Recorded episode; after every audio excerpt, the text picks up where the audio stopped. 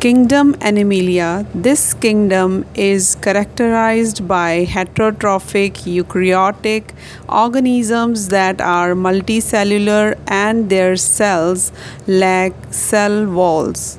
They directly or indirectly depend on plants for food.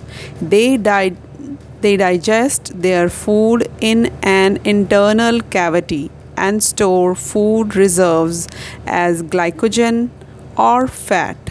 Their mode of nutrition is holozoic, means by ingestion of food. They follow a definite growth pattern and grow into adults that have a definite shape and size. Higher forms show elaborate sensory and neuromotor mechanism. Most of them are capable of locomotion. The sexual reproduction is by the copulation of male and female followed by embryological development.